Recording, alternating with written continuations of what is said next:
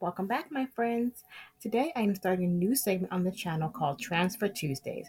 I would like to preface this by saying that I am in no way an expert on finances, but I am someone who had to learn the hard way how to budget, save, and invest.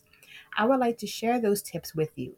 Like many people, during the COVID 19 pandemic took me for a loop, especially when it came to my finances. I recently saw a poll that 60% of Americans do not have $1,000 saved up for last minute emergencies or expenses. I was one of those people. At the beginning of the pandemic, I had maybe a $1,000. Okay, let's be clear, I had oh, maybe 800 but fast forward now, three years later, I am much more comfortable with my finances because of the major changes that I made to the point that I am currently looking for a new apartment. So my emergency savings almost at 100%, and I'm starting to invest more in the market. During these segments, I will teach you how I did it and the books that I read to help guide me on my journey as well too.